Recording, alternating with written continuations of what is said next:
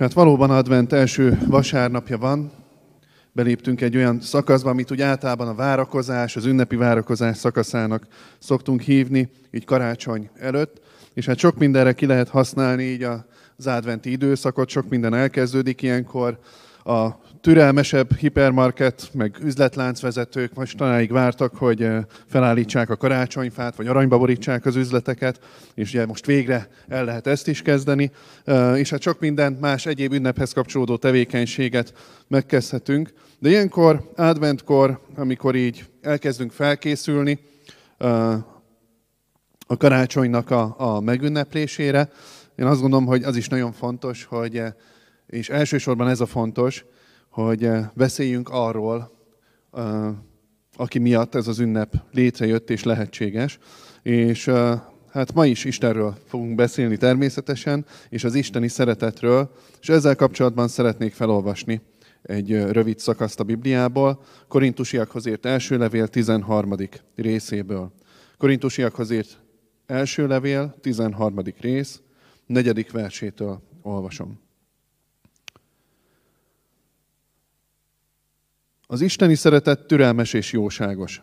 Ez a szeretet nem féltékeny, nem irigy, nem dicsekszik, nem büszke, nem viselkedik gorombán, nem a maga hasznát keresi, nem lesz indulatos, nem tartja számon, ha valaki rosszul bánik vele, nem örül az igazságtalanságnak, de együtt örül az igazsággal.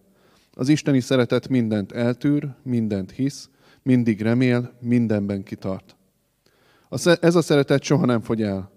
Elmúlik a profétálás, elmúlik a nyelveken szólás, elmúlik minden tudás. Mert töredékesek az ismereteink és a profétálásunk is. Amikor azonban eljön a teljesség, a töredékes feleslegessé válik. Amikor gyermek voltam, úgy beszéltem és úgy gondolkodtam, mint a gyermekek. Mikor azonban felnőttem, elhagytam a gyerekes dolgokat. Mi is hasonlóképpen vagyunk. Csak most, most csak úgy látjuk a valóságot, mintha egy homályos tükörben szemlélnénk. De mikor eljön a teljesség, mindent szemtől szembe is világosan fogunk látni.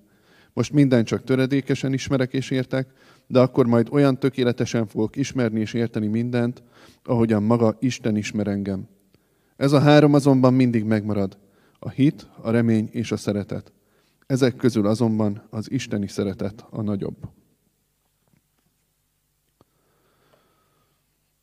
És mielőtt erről az igéről beszélnék, én arra szeretnék most kérni mindenkit, aki követi az Isten tiszteletet, hogy egy képzeletben egy kicsit repüljünk vissza a középkorba, és hát képzeljünk magunk elé egy nagyon egyoldalú jelenetet, ami arról szól, hogy talpig fegyverben van egy üldözőcsapat, amelyik üldözi a menekülőket. A menekülőknél igazából nagyon kevés fegyver van, nagyon kevesen is vannak.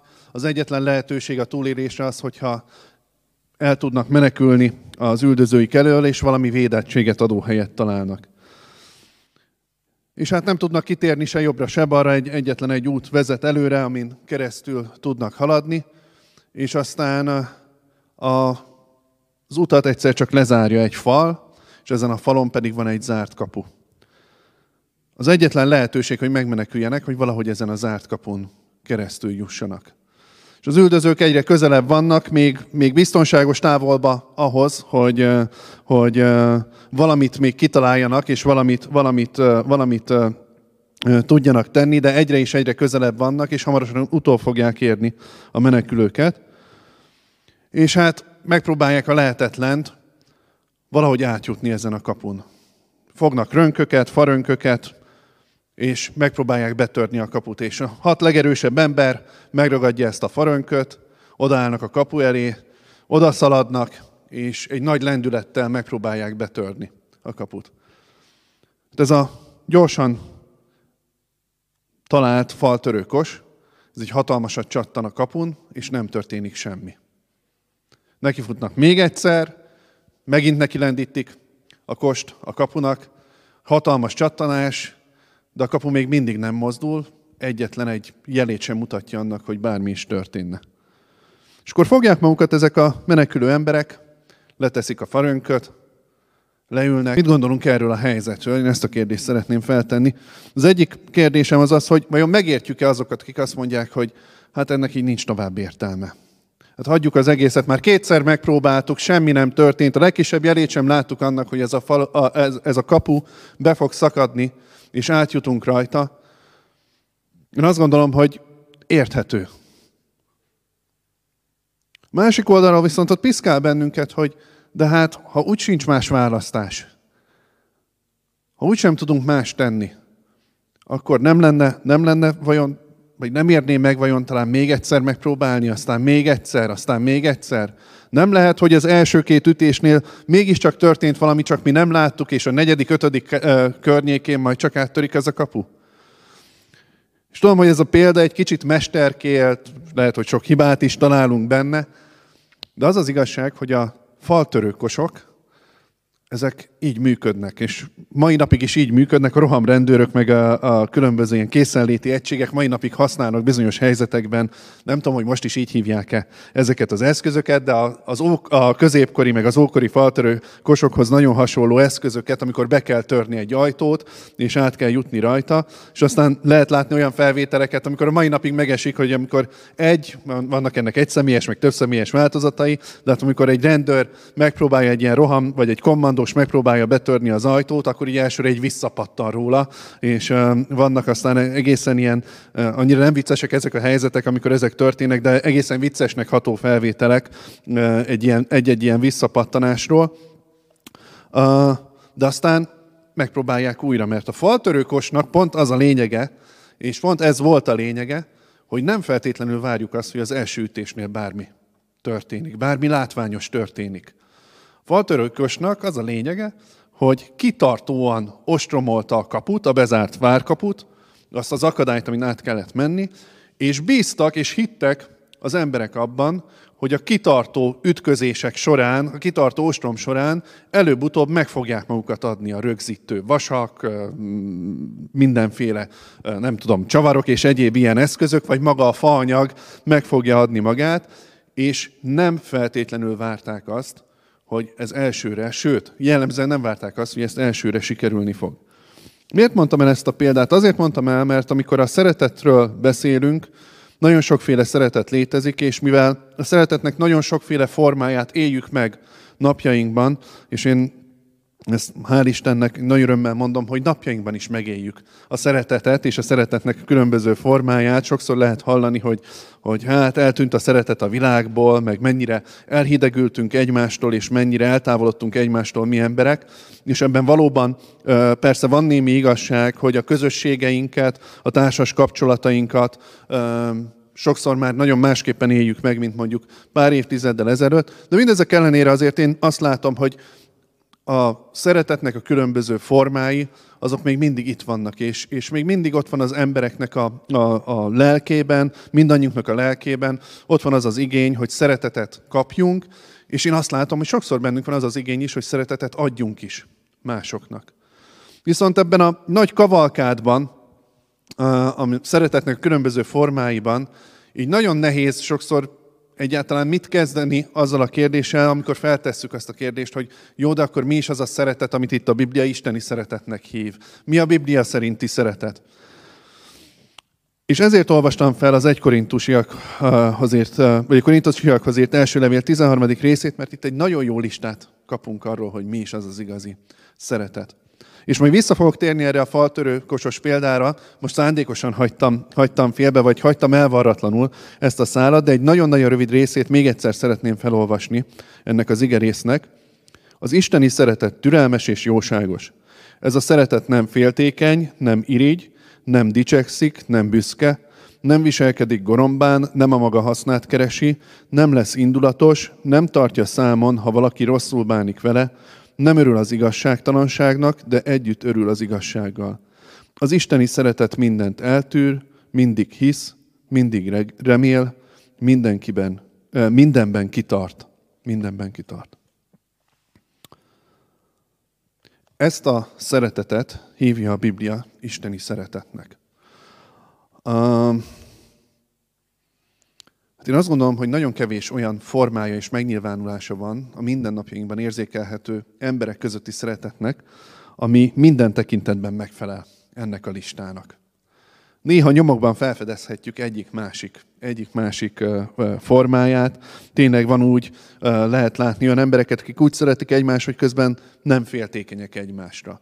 Lehet találni olyan szeretetet, amikor, amikor mondjuk van, van olyan barátság, vagy mondjuk egy szülő-gyermek kapcsolat, amikor legalább az egyik fél nem irigykedik a másikra, de lehet, hogy, hogy mind a két fél ilyen. Tehát egy-egy pontot, ha kiragadunk ebből a listából, akkor azt mondhatjuk, hogy hát igen, Tudunk mondani ilyen szeretett példákat, szeretett kapcsolatokat, amikor ez a konkrét, egy-egy kiragadott példa abban a szeretett kapcsolatban megnyilvánul. Na de hogy, ahogy felolvastam ezt a teljes listát, én azt látom, és én azt gondolom, hogy, hogy talán nem vagyok ezzel egyedül, hogy hát az a szeretet, amit én nagyon sokszor megélek ö, saját magam, ö, vagy amit gyakorlok ö, a körülöttem lévő emberek felé, hát nagyon sokszor ennek a listának egyik, másik, vagy akár több, vagy akár sok pontján is megbicsaklik. Nagyon sokszor elbukik. Hogyha ezt egy ilyen szűrőként fogjuk fel egy rövid ideig ezt a listát, amin, hogyha átmegy rajta a szeretetem, akkor az az isteni szeretet, ha nem megy át, akkor, akkor, akkor, akkor pedig megbukik ezen a vizsgán, hát akkor bizony megbukna ezen a vizsgán az én, az én ö, szeretetem. És az a jó hír, hogy itt a Biblia hangsúlyozza, hogy ez a lista, ez az isteni szeretetről szól. És az isteni szeretet az egy olyas valami az életünkben, ami nem bennünk születik meg, sőt, bennünk nem is születhet meg. Hiszen ez az isteni szeretet. Nem bennünk jön létre, hanem tőlünk függetlenül létezik. János apostol, aki a szeretetnek a, az apostola volt, és az ő levelei a Bibliában mind hát nem végig, de nagy részt mind a három levelében nagyon hangsúlyosan megjelenik a szeretet, és, és a szeretet körül forog János apostolnak a, forognak János apostolnak az írásai. Ő ezt úgy mondja, hogy hát a szeretet az maga az Isten. Márpedig Isten, hogyha Isten tőlünk függetlenül mindig is létezett, és létezik, és létezni fog, akkor az ő szeretete is ilyen. És hogyha az, az isteni szeretetet meg akarjuk ismerni, akkor azt csak az Isten ismeretén keresztül fogjuk tudni megtenni. És erről azért beszéltem most egy kicsit hosszabban, mert ha én azt várnám, vagy bármelyikünk azt várná, hogy majd saját magamból ezek a lista ismeretében meg fogom tudni szülni azt a fajta szeretetet, amiről a Biblia itt beszél, és saját magamból én ezt, magamban ezt meg tudom teremteni, akkor egészen biztos, száz százalékig biztos, hogy bukásra vagyok ítélve. Ugyanakkor, és én ezt nem szeretném bizonygatni, meg különböző példákkal alátámasztani, én azt gondolom, hogy ha az ember őszinte magával, akkor, akkor meg kell, hogy állapítsa, hogy már pedig erre a fajta szeretetre már csak szükségünk lenne. Olyan jó lenne, hogyha ez a szeretet jelen lenne a világban. És az a jó hír, és így advent kapcsán erről is jó, hogyha beszélünk, hogy ez a szeretet ez eljött a világba.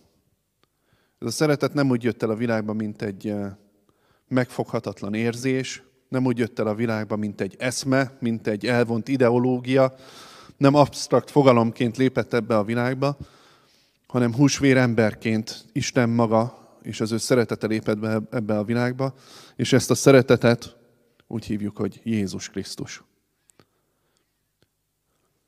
Azt írja a Biblia, hogy Isten úgy szerette a világot, hogy az ő egyszülött fiát adta érte. Hogy aki hisző benne, az el ne vesszen, hanem örök élete legyen. Az egyik legtöbbet idézett, és a legtöbb hívő ember által ismert igeversről van szó. Isten úgy szerette a világot, hogy az ő egyszülött fiát adta érte, hogy aki hisző benne, el ne vesszen, hanem örök élete legyen. Ha az isteni szeretetet igazán meg akarjuk ismerni, akkor itt kell elindulnunk. Jézus Krisztus maga is Isten lévén kiüresítette magát, eljött a földre, emberré lett, gyakorlatilag végig szolgálta az életét, hogyha a felkészülési időt is, az első 30, is, 30 évét is ebbe a szolgálatba beleszámítjuk, végig szolgálta az életét értünk emberekért, és a végén, amikor eljött az ideje, úgy döntött, hogy az ő életét adja értünk, hogy minden bűnünknek minden büntetését magára vállalja. És meghalt értünk azért, hogy megválthasson ezekből a bűnökből, és szabad emberré tehessen bennünket. És amikor a szeretetnek a működését meg akarjuk érteni, akkor nagyon jó, hogyha elsőként nem ennek az elméletével akarunk megismerkedni, hanem megnézzük a Jézusi gyakorlatot. Mi volt Jézusnak a szeretete? Az első, amit szeretnék ezzel kapcsolatban mondani, hogy Jézusnak a szeretete az nem tévesztendő össze Jézusnak a kedvességével.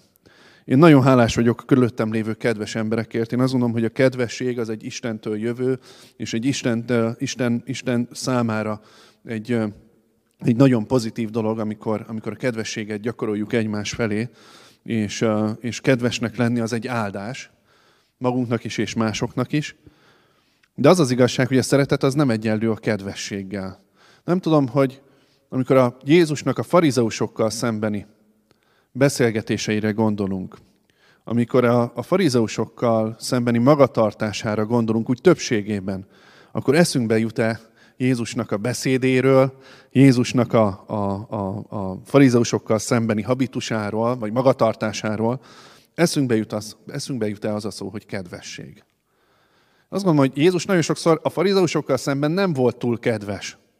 Valaki egyszer nekem azt mondta, hogy de tulajdonképpen, ha elolvassuk a Bibliában a, a, a Jézusnak és a farizeusoknak a beszélgetéseit, hát azt el lehet úgy is képzelni, hogy közben Jézus olyan nagyon kedvesen mosolygott, és nagyon szeriden mondta ezeket a szavakat.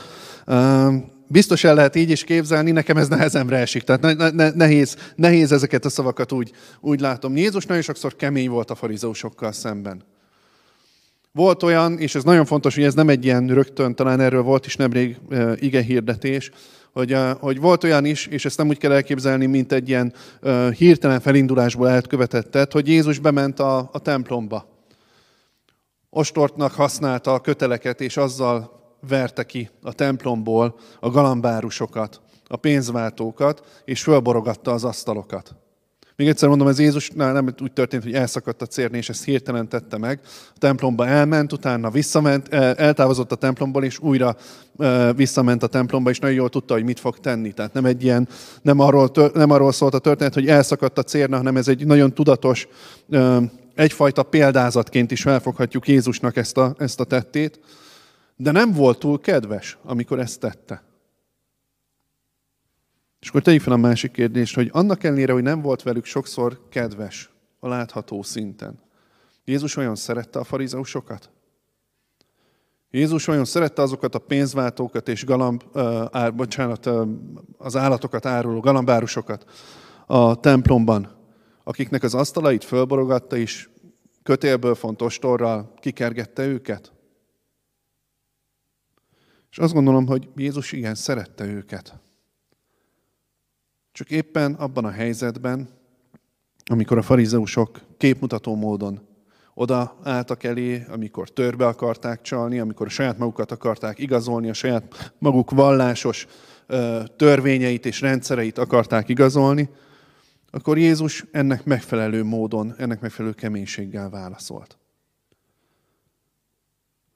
Ezt csak azért mondtam el, mert nem jó, hogyha a szeretetet mindenképpen annak a kedves megnyilvánulásaival azonosítjuk. És az sem jó, hogyha a szeretetet mindig a szeretethez kapcsolódó pozitív érzéseinkhez, jó érzéseinkhez, lelki érzéseinkhez és élményeinkhez, élményeinkkel azonosítjuk.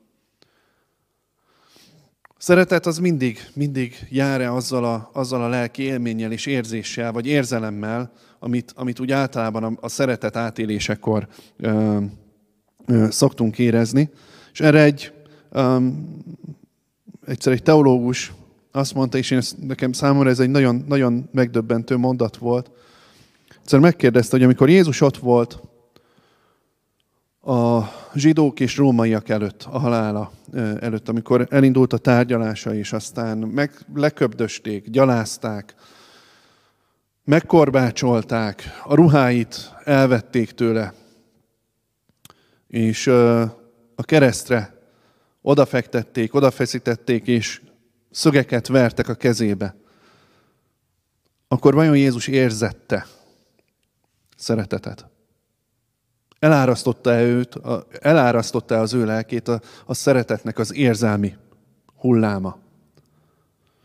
És az ő válasza erre, ő se volt ott, én se voltam ott, de én hajlam, hajlok arra, hogy ezt elfogadjam, mert ennek a teológusnak a válasza erre, hogy szerinte, akinek a kezében, kezén éppen szögek fúródnak át, az nem érzi a szeretetet. Az fájdalmat érez. Az kiszolgáltatottságot és szenvedést érez, és nem szeretetet. Akkor miben nyilvánult meg Jézus szeretete? Tehát válasz az nagyon egyszerű. Hát abban, hogy miközben megtehette volna, nem döntött úgy, hogy elhúzza onnan a kezét. Miközben megtehette volna, nem döntött úgy, hogy elmenekül a fogvatartói elől. Az János evangéliumában nagyon jól látszik, és nagyon, nagyon uh, jól érzékelhetően le van írva, hogy Jézusnak az utolsó pillanatokban is megvolt a hatalma arra, hogy mindenki térdre hújjon előtte. Azt gondolom, megvolt a hatalma arra is, amikor gúnyolták, hogy ha te vagy Isten fia, hogy akkor szállj le a keresztről, azt gondolom, hogy akkor is megvolt a hatalma arra, hogy leszálljon a keresztről. Ezt ő maga úgy fogalmazta meg, hogy nem mások vették el az életemet, veszik el az életemet tőlem, hanem én adom át az életemet értük. És ha egyetlen képpel kellene megfogalmaznom, hogy mi a szeretet, az isteni szeretet, az ez. Hogy Jézus nem szállt le a keresztről, nem menekült el a fogvatartói elől, az őt üldözők elől, nem húzta el a kezét, amikor a szöget éppen készültek beleverni a kezébe.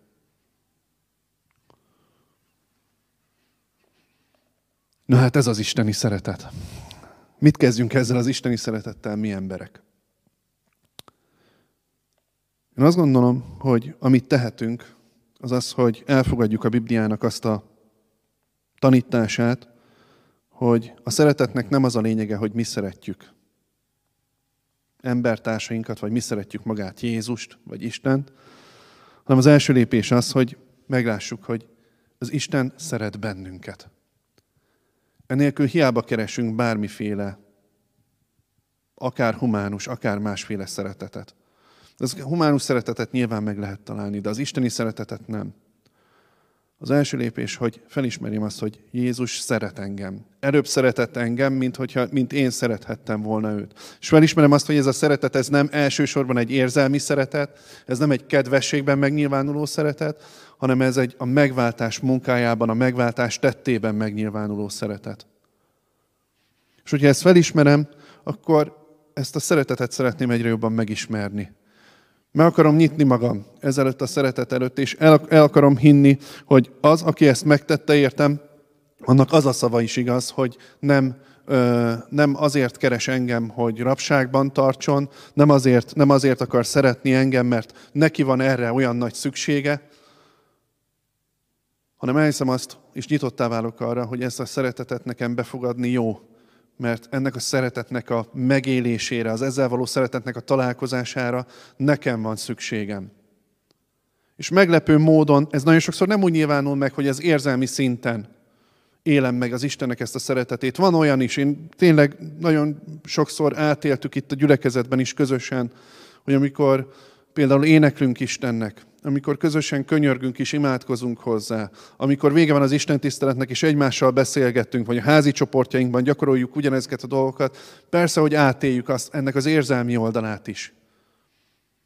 Hogy van olyan, az, van az, szeret, az isteni szeretetnek van, van nagyon sokszor egy érzelmi átélhetősége is, ami nem hasonlít az emberi szeretet kapcsolatokra. De ezt nem érezzük mindig, nem érezzük folyamatosan. És amikor ezt nem érzem, akkor is tudom, hogy Jézus Krisztusban ez a szeretet, ez létezik, és, és Isten ezt a szeretetet felém folyamatosan gyakorolja.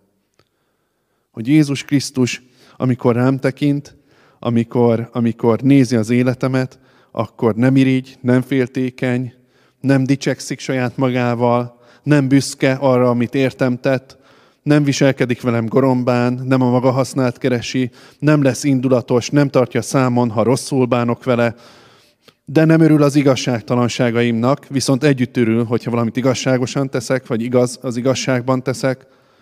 És azt is megírem, hogy Jézus, amikor rám tekint és látja a hibáimat, akkor mindent eltűr, mindig hisz velem kapcsolatban, hisz abban, hogy képes vagyok a változásra, hisz abban, hogy képes vagyok őt egyre jobban megismerni, és mindig mindenben kitart mellettem. Mindenben. Még akkor is, hogyha a bűneimben vagyok benne.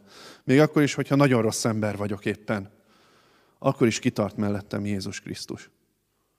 És az én életemben én ezt tapasztalom, ez ad, ez ad egy óriási biztonságot az életemben, hogy ezt tudom, hogy az én megváltom, aki az ő életét értem adta, és folyamatosan azért jár közben az atyánál, hogy ezen a munkán keresztül lásson engem Isten. Szóval, hogy ez a Jézus Krisztus, ez egy ilyen szeretetet gyakorol felém. És akkor mindjárt visszatérünk a faltörőkoshoz, de ehhez szeretnék felolvasni János apostol első levelének negyedik részéből. János első levele, negyedik rész, hetedik vers. Kedveseim, Isten szeretetével kell szeretnünk egymást, mert ez a szeretet Istentől származik. Aki így szeret, az mind Istentől született, és ismeri Istent. Aki nem szeret, az nem ismerte meg Istent, mert Isten maga a szeretet. Még egyszer felolvasom. Kedveseim, Isten szeretetével kell szeretnünk egymást, mert ez a szeretet Istentől származik. Aki így szeret, az mind Istentől született, és ismeri Istent. Aki nem szeret, az nem ismerte meg Istent, mert Isten maga a szeretet. Szóval a Biblia arra buzdít bennünket, hogy Isten szeretetével kell szeretnünk egymást. És persze rögtön felmerülhet a kérdés, hogy mi az, hogy kell? Ugye ez a posztmodern embernek egy folyamatos kérdés, amit így fölteszünk, hogy hát mi az, hogy valamit kell csinálnom. És aztán ez még inkább, még inkább igaz akkor, amikor, amikor azt felteszem azt a kérdést, hogy hát lehet szeretni parancs szóra? Hát tudok, tud az őszinte lenni, amikor parancs szóra szeretek? Mi, hogy merészkedik oda, odáig a Szentírás? Hogy merészkedik odáig az Isten, hogy azt mondja, hogy az isteni szeretettel kell szeretnetek egymást?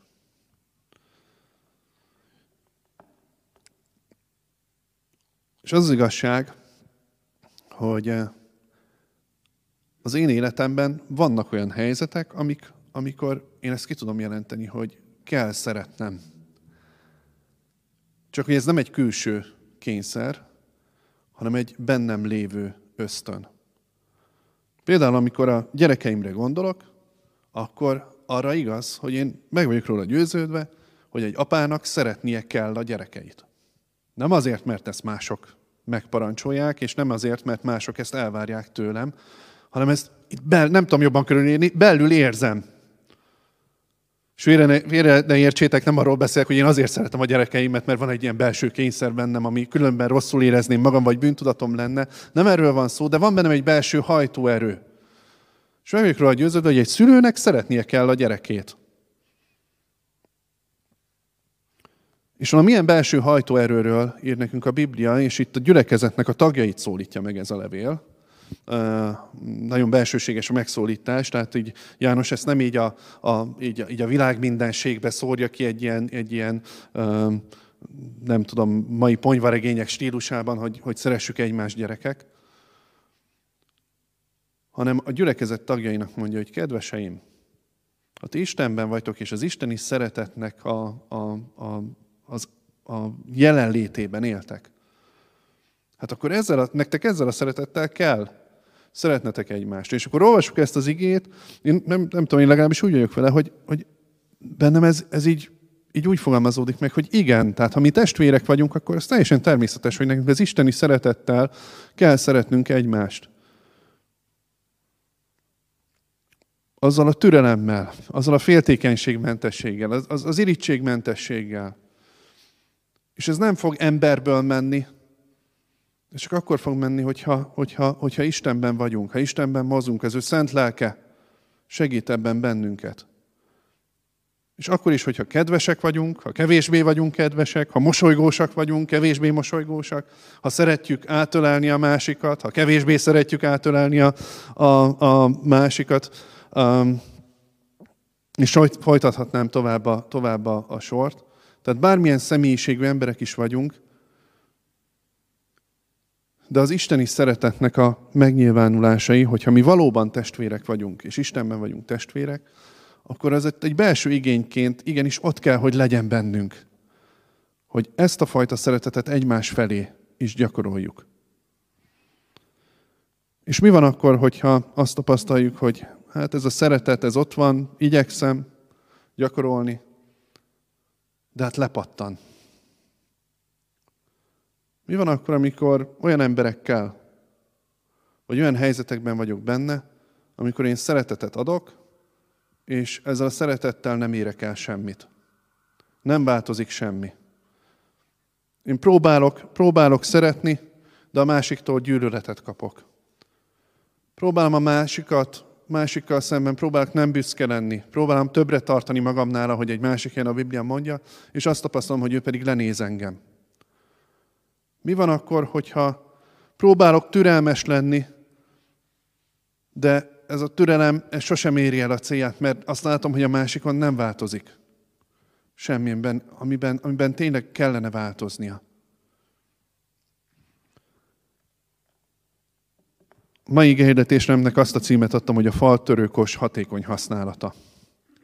És a faltörőkos hatékony használatának egyetlen egy minden körülmények között igaz pontja van, egyetlen egy lépése van.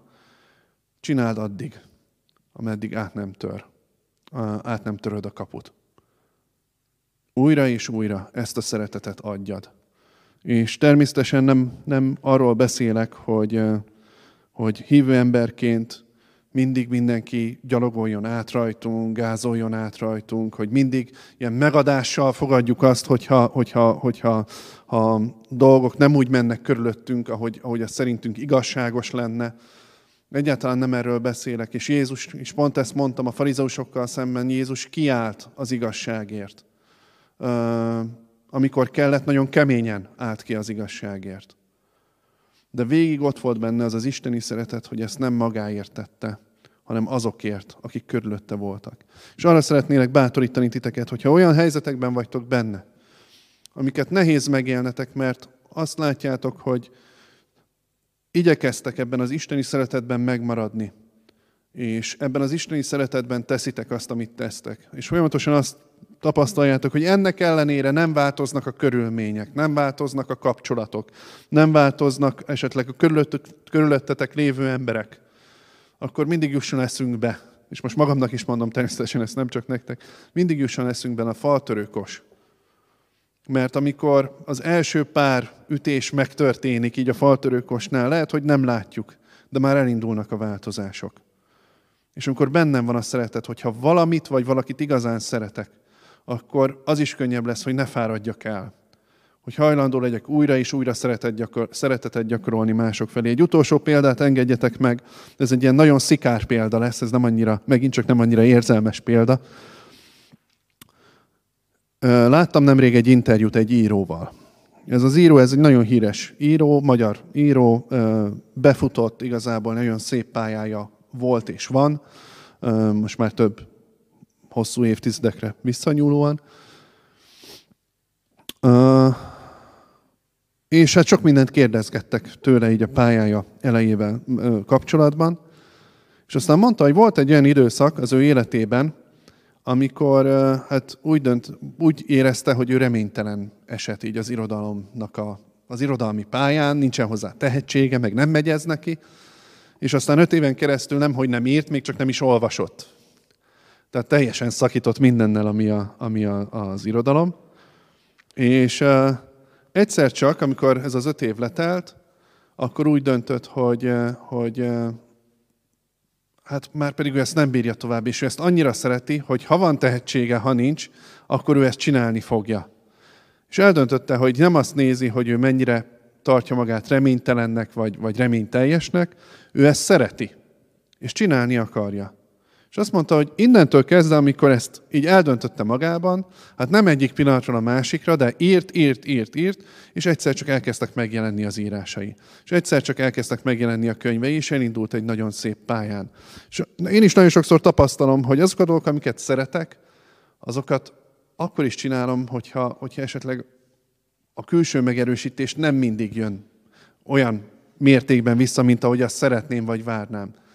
És arra szeretnélek buzdítani titeket, hogyha a szeretetet gyakoroljátok, és igazán szeretitek azokat az embereket, akik körülöttetek vannak, ne feltétlenül várjatok mindig visszajelzést, pozitív visszajelzést. Ha igazán szeretitek őket, akkor ezt a szeretetet kitartóan tudjátok gyakorolni, úgy, ahogy a faltörőkost használjuk az ártkapuknál. Én ezért szeretnék imádkozni. Istenem, én köszönöm neked a, a te szeretetedet, és köszönöm, hogy a te szeretetednek a jelenléte nem attól függ, hogy érezzük vagy nem érezzük, nem attól függ, hogy mennyi kedvesség vesz bennünket körül, vagy, vagy mennyire kevés. Köszönöm, hogy a te szereteted az mindig jelen van, és ezt onnét tudhatjuk, hogy te kitartottál végig a megváltásnak a munkájában, egészen a kereszt halálig. És köszönjük, Úr Jézus, hogy te ma is élsz, ma is itt vagy, és kérlek arra, hogy tegyél bennünket kitartóvábban, hogy a tőled jövő szeretetet, és csak egyedül a tőled származó szeretetet uh, tudjuk, tudjuk megélni, és az emberi szeretet fölé helyezni, és kérlek arra, hogy ezt a szeretetet tudjuk gyakorolni egymás felé. Amen.